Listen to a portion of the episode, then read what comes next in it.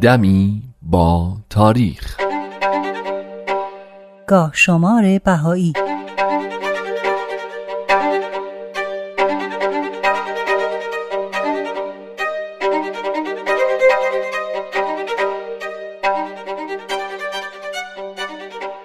پنج مهر 1318 خورشیدی 28 سپتامبر 1939 میلادی. 13 شعبان 1358 هجری قمری. از جمله افراد برجسته که از کشورهای غربی به دیانت بهایی ایمان آورد میس مارتا روت بود. مارتا لوئیس روت در سال 1872 میلادی در شهر ریچوود از ایالت اوهایوی آمریکا به دنیا آمد بعد از اتمام تحصیلات در دانشکده شیکاگو ابتدا به تدریس و بعد به روزنامه نویسی مشغول شد. و در اثر ملاقات با یک بهایی از ظهور دیانت جدید مطلع شد و ایمان آورد. در سال 1912 هنگام سفر حضرت عبدالبها به آمریکا او هم از جمله افرادی بود که به دیدار مبین آثار و تعالیم بهایی موفق شد و در سن 49 سالگی جهت معرفی آین بهایی به افراد مهم و سرشناس اقدام به مهاجرت به کشورهای مختلف شرق و غرب دنیا کرد از جمله موفقیت های میس مارتاروت دیدار با ملکه رومانی بود که باعث شد ایشون هم به آین بهایی ایمان بیاره. ماری ملکه رومانی بعد از ایمانش به دیانت بهایی روت رو مادر روحانی خودش نامید. میس مارتا روت در سال 1930 سفری هم به ایران داشت و در مدت سه ماه اماکن متبرکه بهایی رو زیارت کرد و به ملاقات بهاییان ستمدیده ایران رفت. ایشون به عنوان یکی از ایادیان امرالله هم انتصاب شد که بعد از مسافرت‌های متعدد و متمادی در سراسر سر عالم رنجور و بیمار شد و بعد از چند ماه بیماری سرانجام در پنجم مهر ماه سال 1318 خورشیدی در سن 67 سالگی در هانولولو درگذشت.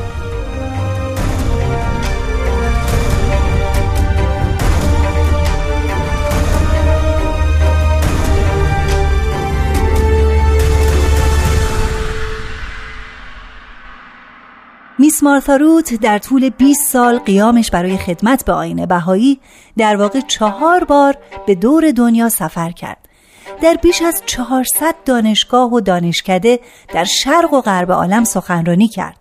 برای ترجمه و انتشار کتاب بهاءالله و عصر جدید نوشته دکتر اسلمانت به زبانهای مختلف تلاشهای زیادی انجام داد و با شخصیتهای سیاسی و علمی مهمی هم دیدار کرد. و پیام حضرت بهاءالله رو باهاشون در میون گذاشت که از جمله اونا میشه به پرنسس مارینای یونان، پرزیدنت ادوارد بنش رئیس جمهور چکسلواکی، دکتر نیکولاس ماری باتلر رئیس دانشگاه کلمبیا و سر رابیندرانات تاگور شاعر و متفکر هندی اشاره کرد.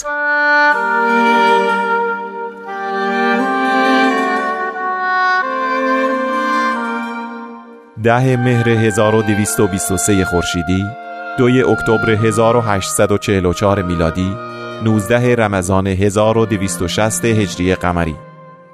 حضرت باب پیامبر دیانت بابی و مبشر آین بهایی بعد از اینکه ادعای قائمیت خودشون رو به طور خصوصی به ملا حسین بشرویهی اظهار کردند می‌دونستن که 17 نفر دیگه یعنی با احتساب ملا حسین جمعا 18 نفر باید بدون اینکه هیچ حرفی در مورد دیانت جدید باهاشون زده بشه به مقام حضرت باب پی ببرن و به ایشون ایمان بیارن این 18 نفر حروف حی نامیده می شدن. جناب قدوس هم یکی از این 18 نفر بود بعد از اینکه تمام حروف حی برای گسترش پیام حضرت باب عازم نقاط مختلف شدن حضرت باب هم همراه با جناب قدوس و غلام با وفاشون مبارک در تاریخ دهم مهر ماه سال 1223 خورشیدی از بوشهر با کشتی بادبانی به قصد زیارت خانه خدا به طرف جده حرکت کردند. در اون سال چون عید قربان به روز جمعه افتاده بود و حج اکبر بود زیارت خانه کعبه و انجام مناسک حج اهمیت خاصی داشت و مردم امیدوار بودند که موعود منتظر در بیت الله الحرام ظهور کنه. به همین خاطرم حجاج زیادی آزم مکه بودن و همین شلوغی و حیوهوی کشتی سفر رو برای حضرت باب سخت کرده بود. مخصوصا اینکه شیخ هاشم برادرزاده شیخ ابو تراب امام جمعه شیراز نسبت به آزار حضرت باب قیام کرد و دائما مسافرا رو علیه ایشون تحریک می‌کرد. تا جایی که ناخدای کشتی هم به مظلومیت سید باب پی برد و قصد داشت که شیخ رو از کشتی به دریا بندازه. اما حضرت باب شفاعت اونو کردن و مانع از این کار شدن. نهایتا هم حضرت باب و همراهانشون بعد از یک ماه به جده رسیدن.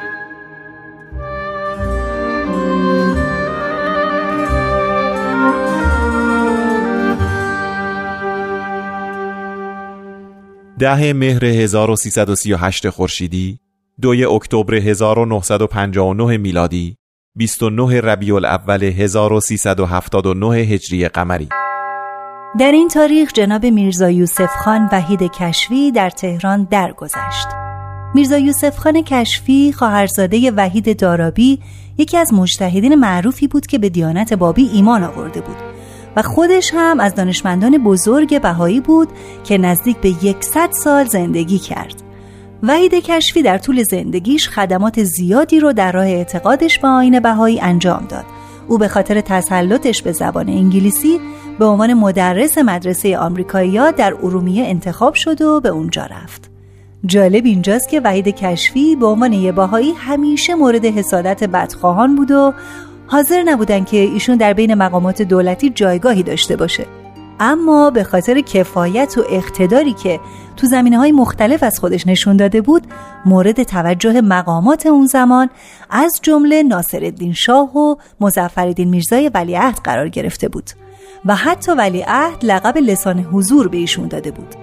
با این حال وقتی که دستور حضرت عبدالبها برای سفر به اطراف و اکناف برای معرفی دیانت بهایی و خدمت به آین جدید به وحید کشفی رسید خونه و اسبابش رو به حراج گذاشت و با وجود توصیه نامه هایی که از طرف ولیعهد به سفرای ایران در استانبول و لندن و آمریکا داشت پا در راه خدمت گذاشت و از هیچ کدوم از این توصیه نامه ها استفاده نکرد.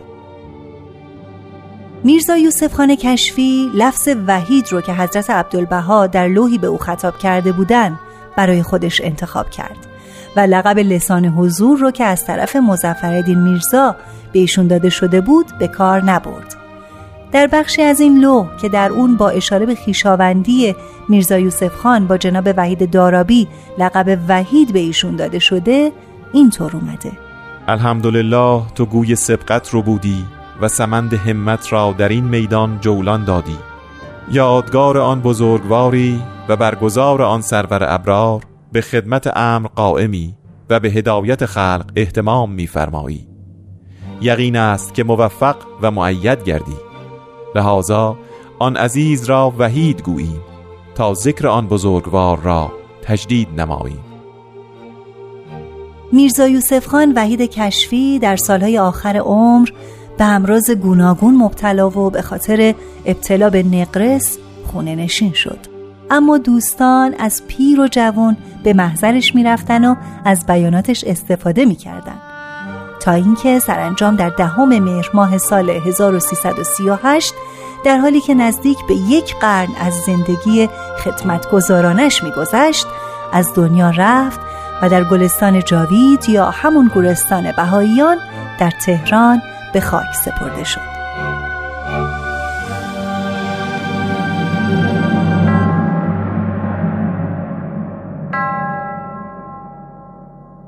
سیزده مهر 1230 خورشیدی 5 اکتبر 1851 میلادی 9 زیحجه 1267 هجری قمری. شیخ حسن زنوزی از شاگردان سید کازم رشتی بود و اولین بار حضرت باب را در زمان حیات سید کازم در کربلا دیدار کرده بود.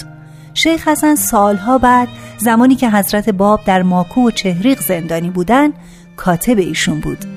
وقتی که حضرت باب از محاصره شدن قدوس و حسین در مازندران در جریان واقعی قلعه شیخ تبرسی مطلع شدند بابی ها رو به پیوستن و کمک به اونها تشویق میفرمودند. ولی برخلاف بقیه از شیخ حسن زونوزی خواستن که به کربلا بره و امیدوار باشه که حسین موعود رو در اونجا زیارت کنه. و به او فرمودن تو باید به کربلا بروی و منتظر روزی باشی که چشمت به طلوع مبین حسین موعود روشن گردد. در آن روز مرا به خاطر بیاور و محبت و اخلاص مرا به حضور او تقدیم کن. من به تو مأموریت بسیار مهمی را محول می کنم. مبادا در قلبت کوچکترین تردیدی راه یابد و افتخاری را که نصیبت شده فراموش کنی. شیخ حسن هم با اطاعت از این دستور به کربلا رفت و در اونجا ساکن شد. تا اینکه در تاریخ 13 مهر ماه سال 1230 خورشیدی در حالی که نزدیک باب داخلی حرم امام حسین به زیارت مشغول بود چشمش به حضرت بهاءالله افتاد و عمیقا تحت تأثیر قرار گرفت. حضرت بهاءالله که در اون زمان از بابیان سرشناس بودن و بعدها مقام خودشون رو به عنوان شارع دیانت بهایی آشکار کردن با لطف بسیار به شیخ حسن توجه کردن و دستش رو گرفتن و فرمودن می‌خواهم امروز تو را در کربلا شهرت دهم که بابی هستی. بعد همونطور که صحبت کنان قدم می‌زدن به او فرمودن شکر کن خدا را که در کربلا ماندی و به چشم خود جمال حسین موعود را مشاهده نمودی